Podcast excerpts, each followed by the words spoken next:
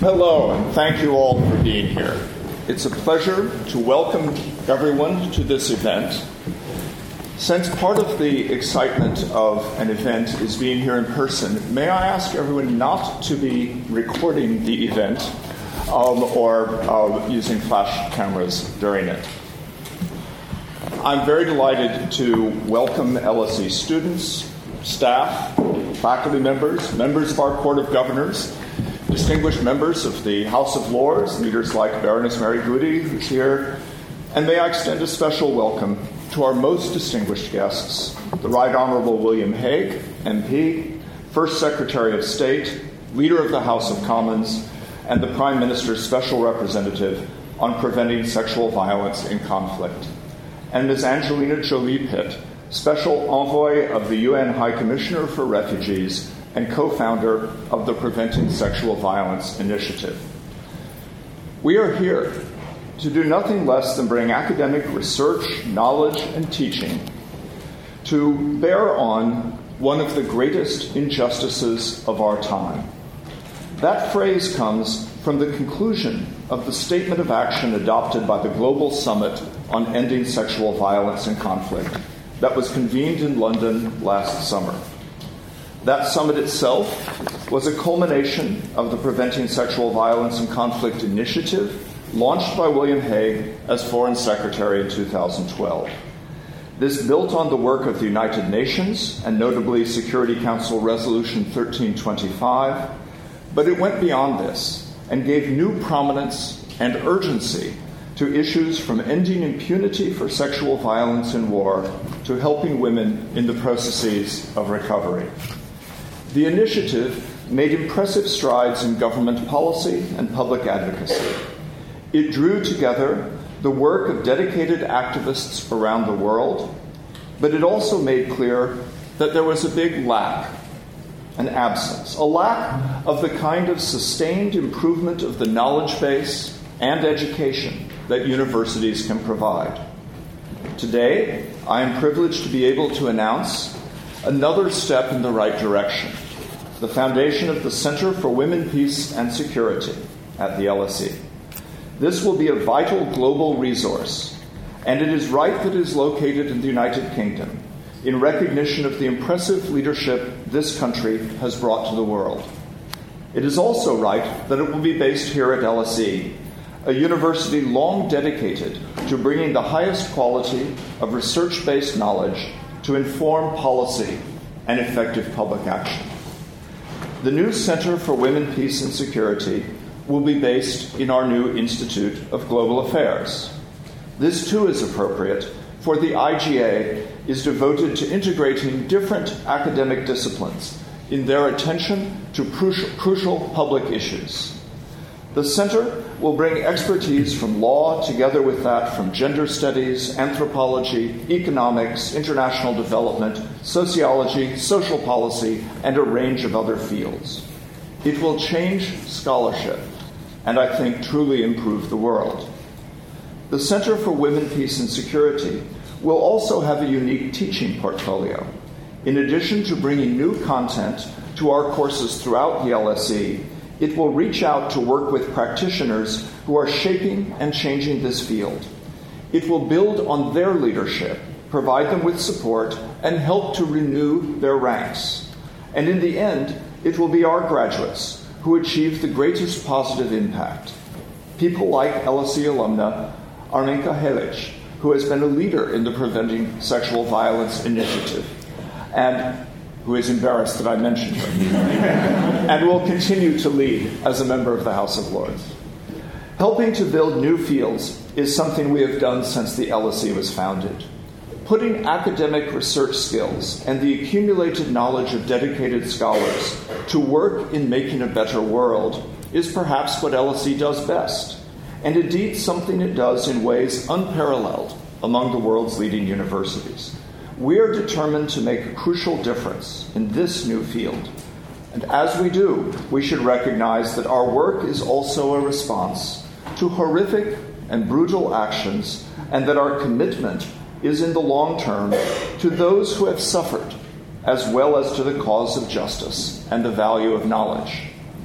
I am delighted to have Mr. Hague and Ms. Jolie Pitt here with us in person today. Their leadership for the Women, Peace, and Security agenda has been quite extraordinary, indeed inspirational. The center would not exist without their Preventing Sexual Violence and Conflict initiative, and their encouragement and support has been invaluable. I am excited that they will remain involved as advisors and advocates and visitors and participants to our programs. They are among the field's most prominent practitioners and leaders, and they are teachers to us all. Now we will hear from both of them followed by Professor Christine Chinkin, the inaugural director of the new center. There will be opportunity for questions afterwards. Before I hand over to Mr. Hague, thank you all for coming and joining us today. I sincerely believe that this center within LSE will be an invaluable global resource in working to end this injustice. Thank you for joining us.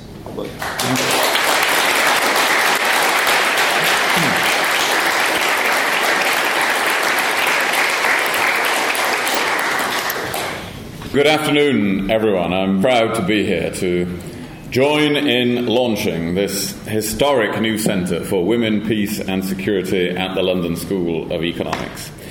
By founding this centre, LSE is setting an impressive example to other universities in the UK and around the world, and I pay tribute to Professor Calhoun uh, and to Professor Chinkin and the LSE Council for their leadership on this. In a world of many different centres of influence and decision making, in which people, ideas, and technology play a vastly important role in shaping events, we need new and innovative partnerships outside government to tackle the many problems of our time. And I believe this new centre is a powerful example of such innovative partnership, as is the Preventing Sexual Violence Initiative itself. It has involved taking a vital global issue and working with NGOs, with experts, civil society, and survivors in a completely new way, not only to try to secure action by governments, but to inspire a global change in attitudes. That is our ambition a global change in attitude towards the use of rape as a weapon of war. And in that respect, I thank very much my fellow campaigner and co founder of PSVI and this centre, Angelina Jolie Pitt, to whose ideas, vision, and experience this initiative owes a great deal. I'm also grateful to Professor Chinkin, who is a member of our advisory board on the Preventing Sexual Violence Initiative and an outstanding choice to lead the UK's first academic centre for women, peace, and security. I also want to thank the men and women of the Foreign Office and across government who work on these issues with immense skill and dedication, confronting extremism, countering FGM, child marriage, and child pornography, combating the trafficking of women. They represent the best values of our country, and we should be proud of the work that they do. And above all, I want to acknowledge the survivors of rape and torture that I've had the privilege of meeting. I cannot speak highly enough of their courage, dignity, and integrity. Each step of our campaign has benefited from the advice and the contribution of survivors.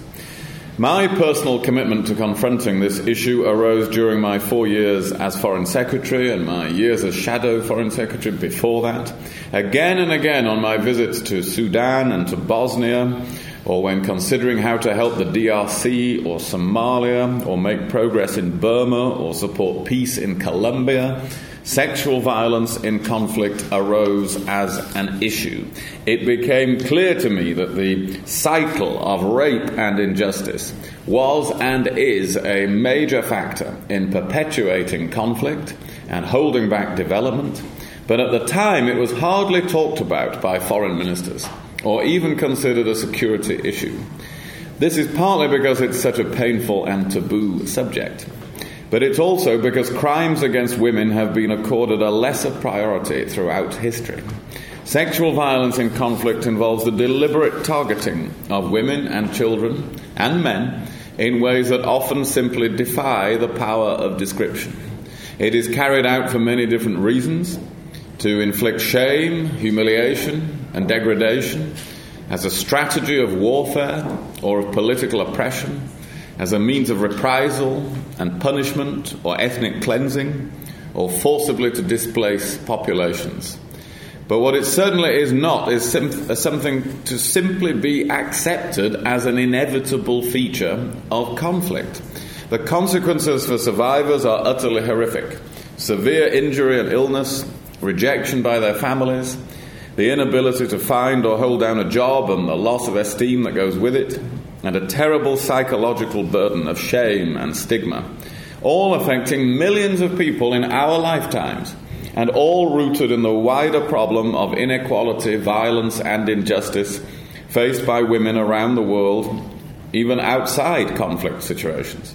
Those who carry out these crimes not only devastate their victims, they destroy their place in society, and they intend to.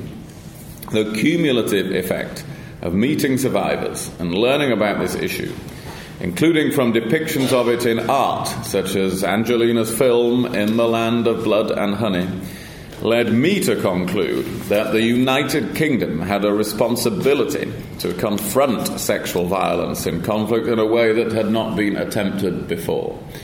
When you encounter such widespread and devastating suffering, you have to be prepared to consider doing things differently. Indeed, what would it say about us as a country if we knew of such injustice and did nothing about it? Foreign policy often necessarily involves responding to the sudden eruption of crises almost on a daily basis. The world is showing every sign of having entered a period of systemic instability, meaning the burden of day to day crises is going to become heavier and it's going to become more complex. But despite this, we always have to strive to do something else as the United Kingdom, and that is to try to improve the condition of humanity. And so in May 2012, Angelina and I began to work together on this campaign. We have taken it to the G8, to the UN Security Council, and the UN General Assembly. Over two thirds of the UN membership have now endorsed a declaration of commitment to end sexual violence in conflict. Last June, we staged the largest summit ever held on this issue, bringing together not just governments and UN agencies, but hundreds of survivors and experts from around the world and thousands of members of the public. At each stage, we've been able to break new ground, not least by ensuring this subject is discussed by foreign ministers and other ministers, which I can tell you is quite a revolution in their proceedings. We've set up a UK team of experts. These are lawyers, doctors, forensic experts, psychologists who can be deployed into conflict areas to help gather evidence and train people to mount successful prosecutions. And we're already training human rights defenders and peacekeepers in Bosnia, Mali, the DRC, and on Syria's borders. Some of you might well be future members of that team of experts. The idea is that we can't wait until conflicts are over before seeking accountability. There has to be a credible deterrent threat during the conflict itself. And to that end, we've designed the first international protocol on how to document and investigate cases of sexual violence in conflict. We launched it at the summit, we've translated it into many languages, we've begun training people in its use in countries like Colombia and Nepal, and we're preparing to do the same now in Iraq.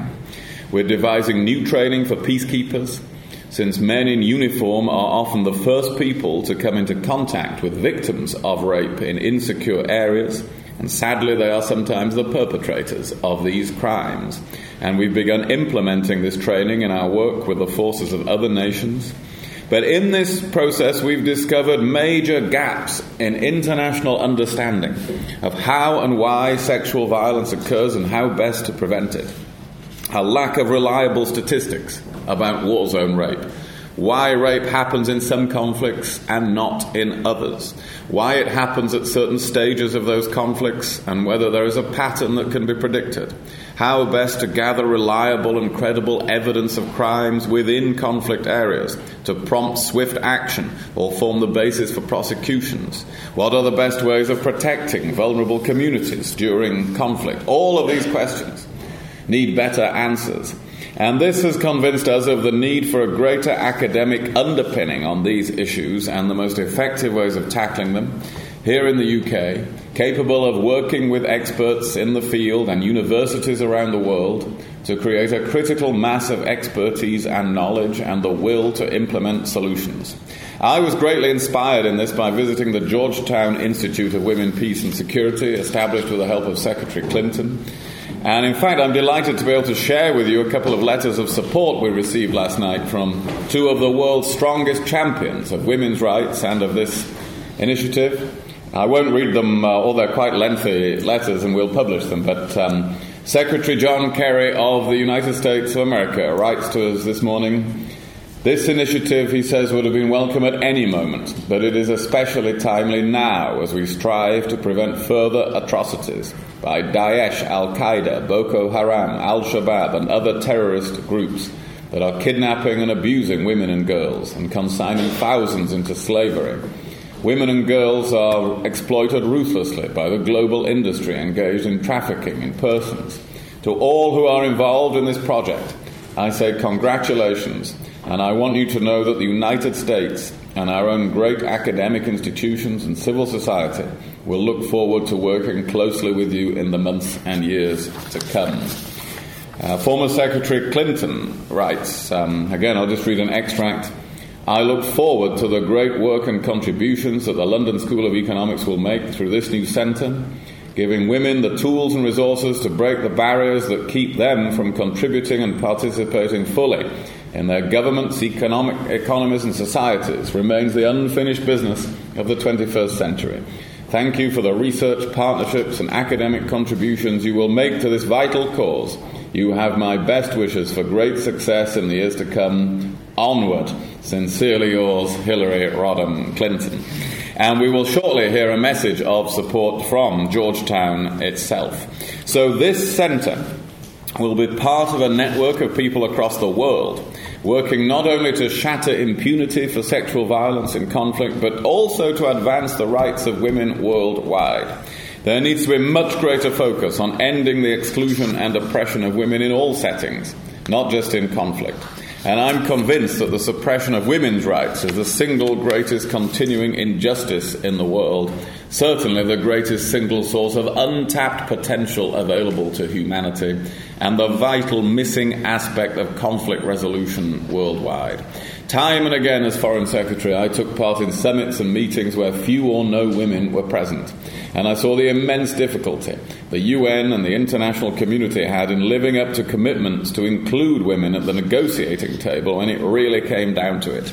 We have the legal frameworks and the UN resolutions that we need. What we now need is their actual implementation, breaking down the barriers to women's participation. To my mind, after 26 years as a Member of Parliament and everything I saw in four years as Foreign Secretary, the full social, political, and economic empowerment of women is the great strategic prize of the 21st century. And this is where the UK should place its faith and its efforts.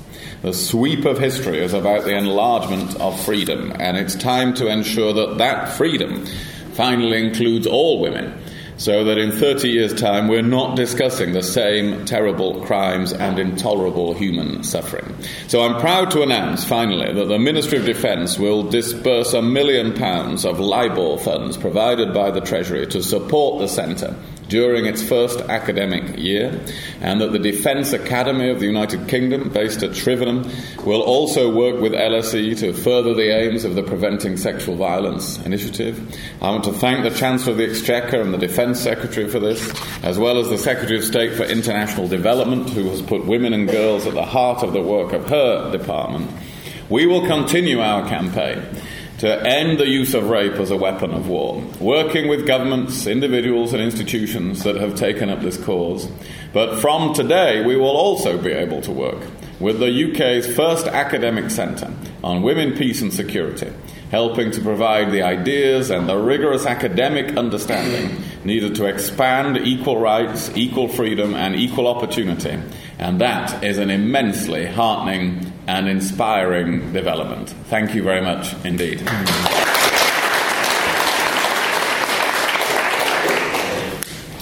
Secretary Hague, Professor Calhoun, Professor Chinkin, thank you very much. Students and faculty of the London School of Economics, thank you. It is a great pleasure to be here in this great university. You are known for many impressive qualities, but from today, you will also be known as home to the United Kingdom's first academic center for women, peace, and security. And that is indeed a badge of honor. It sends a powerful message. It is time for the empowerment of women to be the highest priority for the finest minds in the best academic institutions. William has spoken out about our campaign against sexual violence and conflict, why, after the G8 and the United Nations Security Council, we have come to the London School of Economics, and the specific questions we hope that you can help us answer. So I would like to go straight to why I think the center is critically important. Let me say first that LSE, Center for Women, Peace and Security, will belong to you and to the students who come after you. And the impact it has on the world will be down to you. It is your center, and I hope it will enrich your lives and give you new opportunities. But if you were to ask me who I think this center is for, I picture someone who is not in this room today. I think of a girl I met in Iraq three weeks ago. She is 13 years old, but instead of going to school, she sits on the floor of a makeshift tent. And instead of playing with her friends, she hides inside and covers her face because she was captured and kept as a sex slave by ISIS and raped repeatedly. Now she may never be able to complete her education or get married or have a family because in her society, victims of rape are shunned and considered shameful. Her own brother committed suicide because he could not bear the dishonor. To my mind, what we have begun today at LSE is for that Iraqi girl and for others like her. It is for all those who pay the price for the culture of impunity for crimes against women and our collective failure to prevent conflict. But this is not a center that has been established simply because we value women or because women and girls around the world deserve our support and protection. Of course, they do. It is being set up by a university that focuses on shaping the world because a world without a clear path to defend and strengthen women is a world out of balance, where war, poverty, and loss of life will be more common.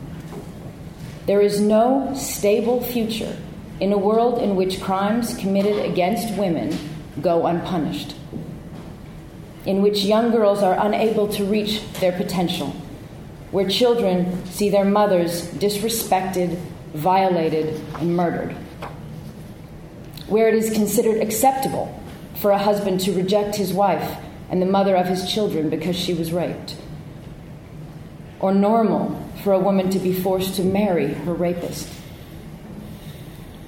For the security and development of our world, we have to advance the rights of women and root out violence and discrimination against them. My challenge to you is to think of that as the ultimate purpose of this new center to be a crucible of ideas that could benefit millions of girls. Millions of girls whom going, for going to school, marrying freely, and having a good job are impossible dreams, and brutal violence a daily reality. As students, you have the opportunity to find ways to overcome problems that others before you has, have brushed off as simply too difficult or not important. Our goal shouldn't be just to analyze these problems, it should be to find answers for them. And now is the time to do this because there is new political will and momentum. There are governments and leaders like William Hague stepping forward, backing the work of brave NGOs, doctors, and survivors. But we need that missing piece the next generation of educated youth with inquisitive minds, fresh energy, and fight, who are willing not only to sit in the classroom, but to go into the field and into the courtrooms and to make a decisive difference. It is often said that there isn't enough hard data on sexual violence and conflict to truly understand the problem. You can fix that. It is often said that it is impossible to end impunity for crimes that take place in war zones. Let's demolish the barriers to gathering of evidence and the mounting of successful prosecutions. It is said there are not enough senior, skilled female leaders to take part in peace negotiations. Well, let's find them and bring them together and show that there's a better model. If, there, if the answer is for more innovation, let's bring together the best technical and creative minds and come up with the answers. And if the answer is particular action by governments, let's muster the unassailable arguments for what needs to be done. As William said, let's attack these problems from all sides. I am excited, I'm very excited, at the thought of all the students in the years to come who will study at the center and their ability to contribute to changing the lives of thousands, if not millions, millions of girls around the world. So I'm very, very proud to be a part of this project. And I, I look forward to working with you. And where LSE leads, I hope others will follow. Thank you.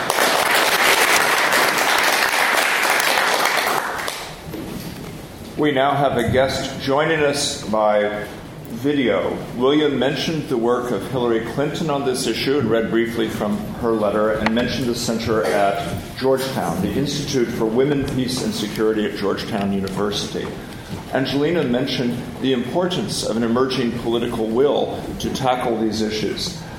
Melanne Verveer, the executive director of the Georgetown Institute for Women, Peace, and Security, is an exemplar of this. She has been a leading campaigner in this field uh, for a number of years, working very closely with Hillary Clinton, and uh, starting from the Clinton administration when she was assistant to President Bill Clinton and chief of staff for Hillary Clinton when she was first lady.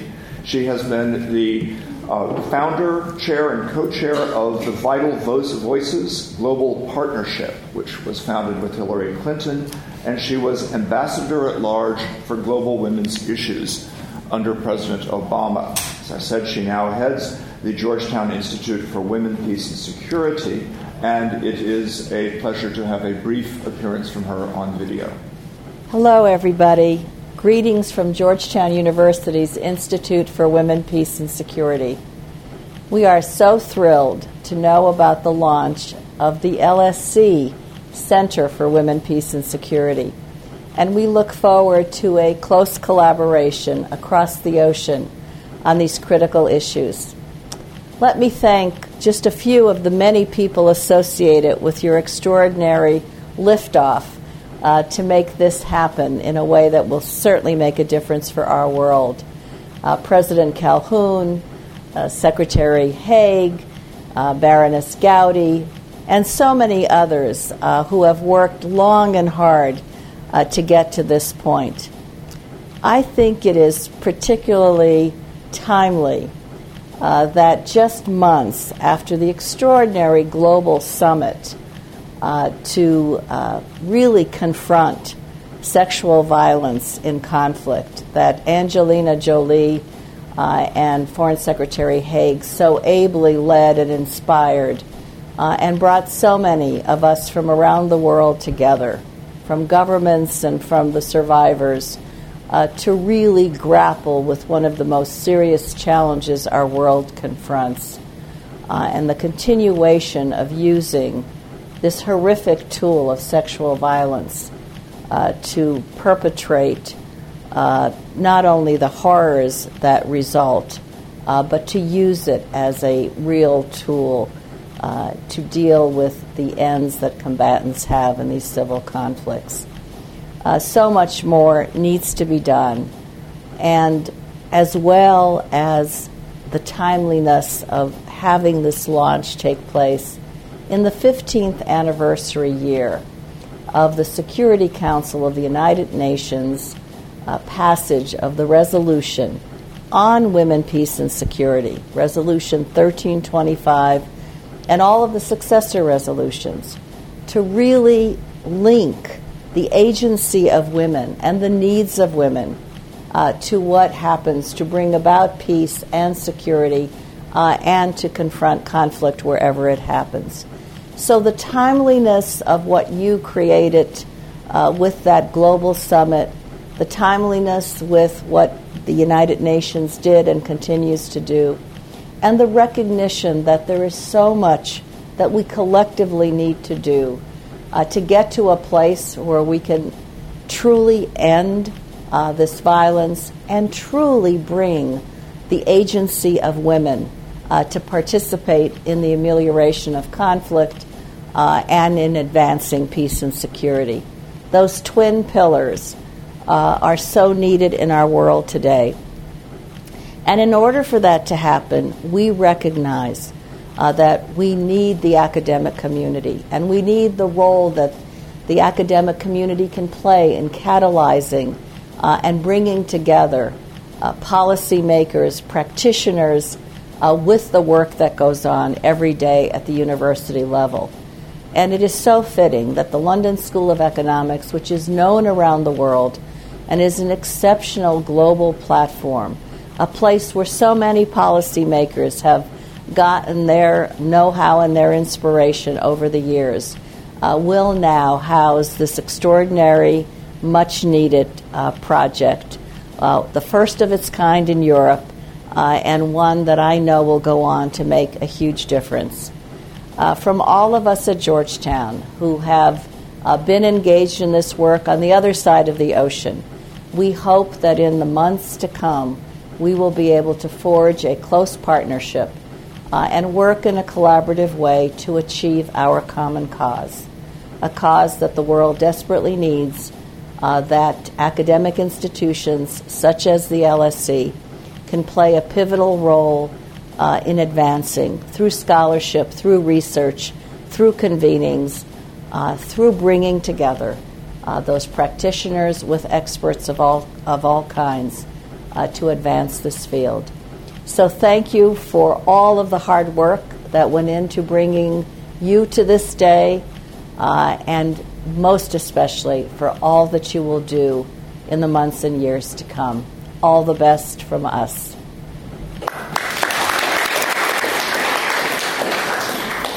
Now we are able to hear from the LSE faculty member, Christine, Professor Christine Chinkin, who has been leading the process, which is underway to organize the LSE Center for Women, Peace and Security and bring this effort to fruition. Christine. Thank you, Craig. Uh, good afternoon, everybody. Um, obviously, it was an enormous honour to have been asked by Professor Calhoun to be the inaugural director of the LSE Centre on Women, Peace and Security. I knew from the outset it was going to be a daunting task to build the teaching, research, and public engagement agenda in response to the issues that have been so vividly and movingly raised by both Secretary of State Hague and Ms. Angelina Jolie Pitt um, in their previous speeches. What I hadn't anticipated was the daunting task of following them in making a speech. Um, but also, I am very much looking forward to working with both Mr. Hague and Miss Angelina Jolie Pitt and with Professor Berglöf in the Institute of Global Affairs, and all those, and there are many, who have already provided support and assistance both within the school and outside. And I'd like to take this opportunity to thank them um, can't obviously name all of them, but in particular those in Secretary of State Hague's office, um, those from the Foreign and Commonwealth Office, Baroness Goudie, and particularly within the school, Dr. Marsha Henry and Kana Yoshida, who have provided enormous support and assistance over the past few months. On a completely personal note, 15 years ago, when the Security Council commenced its Women, Peace and Security agenda, I was especially delighted. my research and teaching program for many years with academic colleagues and activists in Australia, in the United Kingdom, elsewhere, had been focused on international law issues relating to women's human rights, the inclusion of crimes against women, including sexual violence, within the jurisdiction of the then newly created international courts, and the effective prosecution of offenders. The need for inclusion of women in peace agreements and in post conflict reconstruction. And some important normative steps had been taken throughout these years. For example, at the fourth World Conference on Women in Beijing in, 1995, and through the creation of those ad hoc international criminal tribunals in the former Yugoslavia and in Rwanda. But what happened in 2000 in Resolution 1325 was that the Security Council brought these and other developments into the United Nations agenda for the maintenance of international peace and security. The Security Council urged states and other actors to take the relevant legal and other measures that they were recommending to achieve those goals. But the rhetoric, and the rhetoric that then got repeated in a number of further resolutions in the 15 years since, was not matched by action. Further steps remained slow, again, as, as has been outlined in the two previous speeches. And so the Prevention of Sexual Violence initiative, launched by William Hague and Miss Jolie Pitt in May 2012, did much to highlight the importance of making real progress on the ground, as well as the magnitude of the task of preventing sexual violence and armed conflict and ending impunity. It has brought new thinking into the foreign policy of many states it's recognised as well, and this is where we come in, the need for new research knowledge and better vetting and synthesis of existing research knowledge as important for guiding the practical action on the ground on the issue of sexual violence and armed conflict. I've been extremely proud to have been a very small part of your PSVI initiative and again to have been given this role in taking it forward further. So the Centre will provide the opportunity and the space for furthering and coordinating the dual objectives of the Women, Peace and Security Security Council agenda and the PSVI agenda through applied research, teaching, and public outreach, building upon the strong interdisciplinary base here at the LSE in all these activities. It will seek to bring together multiple engagement partnerships of academics with policymakers in government with civil society activists and practitioners, with international institutions, with the military, with health experts, with survivors, in short, with the real world. For me in particular, it provides an opportunity to further my long term commitment to ending the marginalisation of women's human rights in academia, including the women's right to be free from all forms of violence, both within armed conflict and in so called normal peacetime situations, and through the synergy of working with all such others to seek real impact. So, the idea is to produce new forms of knowledge, grounds for new policies through work across a range of disciplines and through diverse forms of output. As I said at the beginning, daunting and challenging. But I am delighted by the support that's been offered for this initiative as indicated by the messages that we have heard this morning from across the Atlantic, by the financial contribution, uh, which was also announced this morning and which is extremely important, and also by your attendance here today. I look forward to working with many of you as we move forward from this launch to making the Centre a vibrant and exciting hub through which engagement and impact on PSVI and women, peace and security and other related matters can be maximised. Thank you.